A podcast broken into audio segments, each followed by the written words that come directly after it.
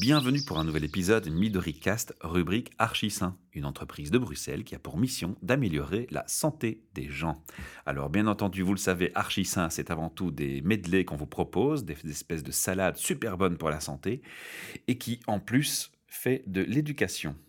Si vous avez envie de perdre du poids ou de vous reprendre en main sur le point de vue alimentaire, c'est ces podcasts qu'il faut écouter. Et pour les animer devant moi, qui ai-je? J'ai l'honneur de recevoir Loredana Colura. Alors Loredana, tu es nutritionniste, diététicienne et tu possèdes un master en santé publique et je pense qu'une fois de temps en temps, il faut le rappeler et ce serait bien de le rappeler.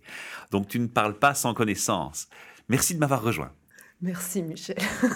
Je t'ai flatté, t'es toute rouge. Ah, mais là, je, ne sais plus où me mettre, c'est trop allez, allez. pour une seule personne. Loredana, on va parler de, de quoi dans cet épisode? C'est la suite des podcasts 1, 2. Ici, c'est le podcast numéro 3. On va parler de la perte de poids, qui n'est pas facile, et qui est encore moins facile lorsqu'on veut la maintenir. Et donc c'est la raison pour laquelle je fais ces podcasts, pour modifier les comportements alimentaires de la manière, j'aime dire de la manière la plus intelligente qui soit, parce que je ne veux pas qu'il y ait de restrictions. Et on a souvent tendance à penser qu'il faut être dur avec soi-même pour parvenir à ses fins. Il faut se flageller. Qu'il faut être dur, violent, alors que l'exigence ne nécessite pas forcément le sentiment de la restriction, qui lui par contre va être source de réactions négatives en cascade, comme par exemple la frustration, la culpabilité, quand on cède et qu'on ne parvient pas à tenir ses promesses. À tenir ses promesses, mmh voilà. Et puis tout ça, ça a un impact sur l'estime de soi et ça peut être très destructeur. À l'inverse, on a élaboré une méthode archi sain, douce, mais exigeante, avec des étapes à suivre dont le but est de modifier les comportements. Mmh et donc, vous allez retrouver ces, podcasts, vous le savez maintenant, sur MidoriCast, sur le site www.archisain.be. Alors attention quand même à la manière d'orthographie archisain, parce que j'ai quand même reçu des messages où les gens l'écrivaient S-E-I-N-S, comme des saints. Non. Et puis ensuite, c'est comme le Saint-Esprit. Et donc, je tiens quand même à rappeler que ces podcasts ne sont ni érotiques, ni religieux, et que le mot saint, ça s'écrit S-A-I-N, et que ça fait bien référence au bien-être. Un sainement. Voilà. Ceci étant dit, nous avons vu lors des podcasts précédents que beaucoup de, régimes se soldaient par un échec mhm. et nous avons tous connu, surtout moi, ces, ces, échecs. J'en fais partie aussi. Mais à coule pas. Mais restons positifs parce que Michel en face de moi, c'est quelqu'un qui est positif et qui veut s'entourer de gens positifs. Donc du coup, je ressors très vite une citation d'un philosophe français qui s'appelle Charles Pépin et qui a dit Qui n'a jamais connu l'échec a raté sa vie. Donc maintenant que nous avons subi tous ces échecs, il est l'heure d'avancer et on sait que c'est possible parce que dans les podcasts précédents, on a parlé de certaines diètes comme la diète méditerranéenne de Piopi, mhm. le régime paléolithique de Kitava et je ne vous ai pas encore parlé d'autres poches géographiques où il n'y a pas de malades mais où il y a plein de centenaires. Raconte. La personne qui m'a parlé de Vilcabamba, j'espère que je le dis bien, c'est mon ami. Sinon, ils envoient un mail. voilà, sinon, vous n'hésitez pas. C'est mon ami Edmundo. Edmundo, c'est un endocrinologue euh, que je salue parce qu'il écoute, je l'espère, mes podcasts. Un endocrinologue originaire d'Équateur qui donne beaucoup l'envie de se rendre dans cette ville pour une euh, prochaine, peut-être longue destination, parce que ça semble être un, un paradis terrestre. Alors, Vilcabamba, elle est appelée la vallée de la longévité parce que là-bas, il y a dix fois plus de centenaires que dans les pays occidentaux, et ça, grâce à leur vie complètement bio. Edmundo m'a dit, bien qu'il y ait aussi un, article de National Geographic qui appuie ce qu'Edmundo me, me dit, il me dit que là-bas, tout est bio, que l'eau, l'air et leur joie de vivre est bio et que l'amour dure beaucoup plus que trois ans.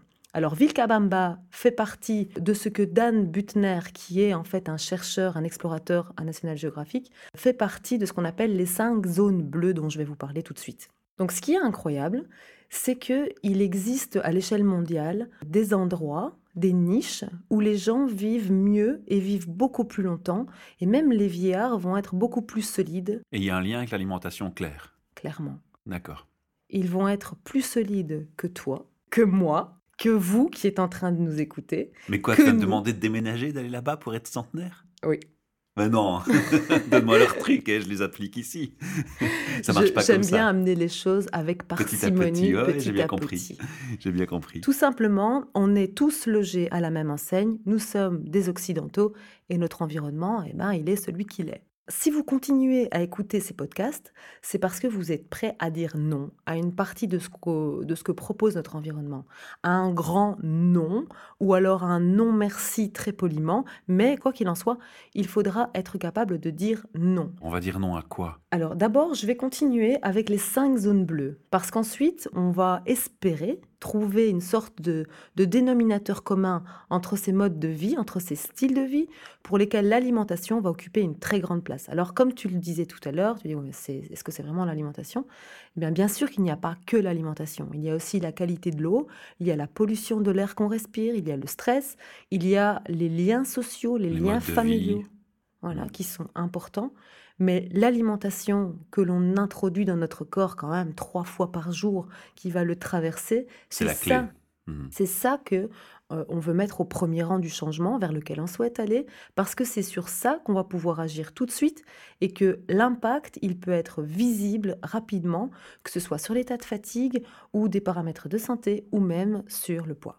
Ils sont où ces endroits du monde qui ne connaissent pas ou peu le diabète, les cancers, l'obésité et les maladies cardiovasculaires? Le premier endroit qui a été détecté par ce fameux explorateur Buttner, c'est la Sardaigne.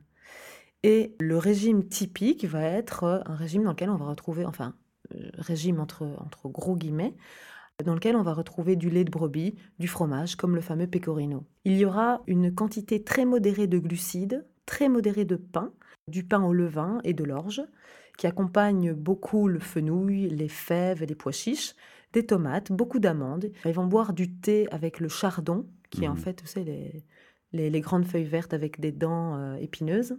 Ils ne se privent pas de vin, un à deux verres de vin rouge par jour, et le cépage, c'est la grenache. Et puis ensuite, c'est aussi en Sardaigne que réside la famille la plus âgée du monde, alors ensuite, la deuxième petite poche géographique, c'est une île grecque qui s'appelle l'île d'Icaria. C'est une île où les gens oublient de mourir. La façon de manger va encore plus loin que le régime méditerranéen classique. Il y a toujours et encore les légumineuses, et particulièrement là-bas les pois chiches et les lentilles, des légumes sauvages, des fruits, des quantités relativement faibles de poissons. Mais en ce qui concerne les centenaires, on retrouve à chaque fois de la feta, du citron, beaucoup d'herbes aromatiques, principalement la sauge, la marjolaine, et ils sont quotidiennement utilisés dans le thé. Ensuite, troisième région, Okinawa, au Japon. Là, il y a encore énormément de centenaires actuellement, malgré les influences extérieures. Moi, je connaissais Okinawa par Indochine. C'est une chanson. Et là, on applaudit Michel. je te laisse continuer, pardonne-moi. Et puis là, ils ont gardé l'habitude de manger un aliment venu de la terre un aliment venu de la mer chaque jour.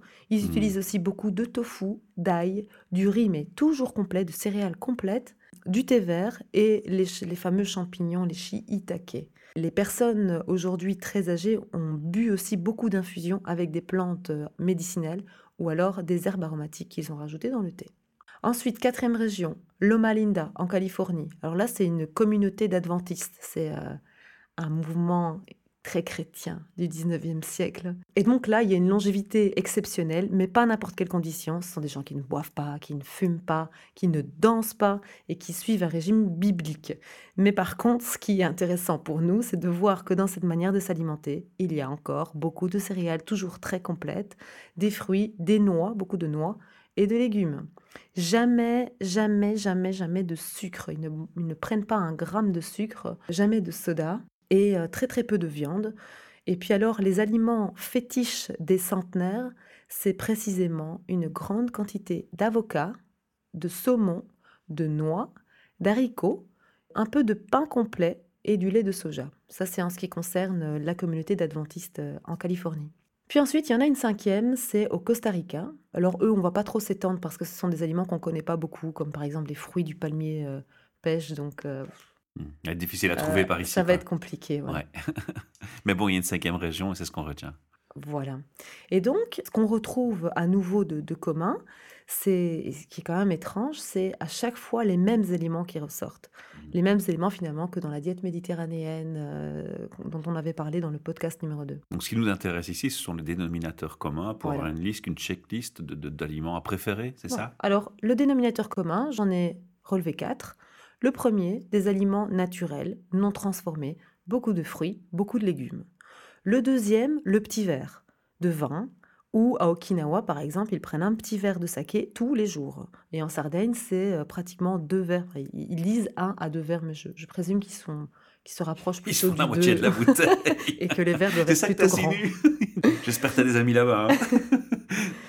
Et puis ensuite, le troisième euh, point, c'est qu'ils mangent peu de viande. Ouais. Et donc, en moyenne, dans les zones bleues, on est à maximum 85 grammes à 110 grammes. Et ça, maximum 5 fois par mois. Alors que chez nous, on est à 120, voire même 150, parfois 200, pratiquement tous les jours. Et on s'étonne. Voilà. Et donc, du coup, une- on mange une plus grande quantité par portion et on, on- on en mange euh, presque 4 à 5 fois plus souvent. Et puis ensuite, pour l'environnement et la transition, le quatrième point, il est aussi intéressant, c'est que dans chacun de ces menus, on retrouve toujours et encore ces fameux fruits oléagineux. Quand c'est pas des amandes, ce sont des noix. Mhm. Et donc, je pense, et je suis même tout à fait convaincue que ces centenaires, ils ont une vraie leçon de vie à nous donner. Quand Ducamp nous donne le droit de manger autant de viande qu'on veut pour perdre du poids, j'espère que là maintenant, il a perdu toute sa crédibilité. Donc personnellement, je voudrais pas proposer ce menu à mes patients parce que j'aime m'inspirer de ce qui est bon et qui est présent et qu'on peut encore voir aujourd'hui. Et je ne le recommanderai évidemment à personne. Voilà, donc ça donne beaucoup d'espoir quand même de voir qu'il y a des niches comme ça où euh, énormément de gens sont capables de vivre euh, au-delà de 100 ans. Mais avant de déménager à Vilcabamba ou de devoir retourner à l'époque paléolithique, on peut essayer de comprendre ce qui s'est passé dans nos assiettes comme changement ces 50 dernières années. Et ça, ce sera le sujet du prochain podcast. Mais avant de vous quitter, j'ai une chose à vous dire et une autre à vous demander. Tout d'abord, je voudrais quand même remercier les personnes qui ont écouté les, les podcasts et qui les ont partagés, puis aussi qui ont envoyé- Commenter. Aussi. Parce que franchement, envoyé- je trouve ça sympa que les gens réagissent et commentent. C'est super. Tout à fait. Et puis j'ai reçu en, en privé, celui-là c'était un message privé, qui disait, et j'aimerais le partager avec vous parce que je l'ai trouvé très rigolo, et il disait tout simplement ceci, pire qu'une série Netflix, vite le suivant, signé Bruno. Merci Bruno, c'est super sympa de nous encourager comme ça. C'est vrai que pour nous, c'est la plus belle récompense en fait. hein. On offre des podcasts, des contenus gratuits. Et toi, Loredana, particulièrement un coaching gratuit carrément. Donc euh, c'est vrai que ce, genre de retour fait bien entendu plaisir et on les encourage. Commentez, commentez, partagez. Et puis on, signale aussi que tu as ton propre flux RSS pour tes propres podcasts. Donc ils ne sont pas que sur Midoricast, ils sont aussi sur Archisain avec un- un- une possibilité de s'abonner. Tout à fait.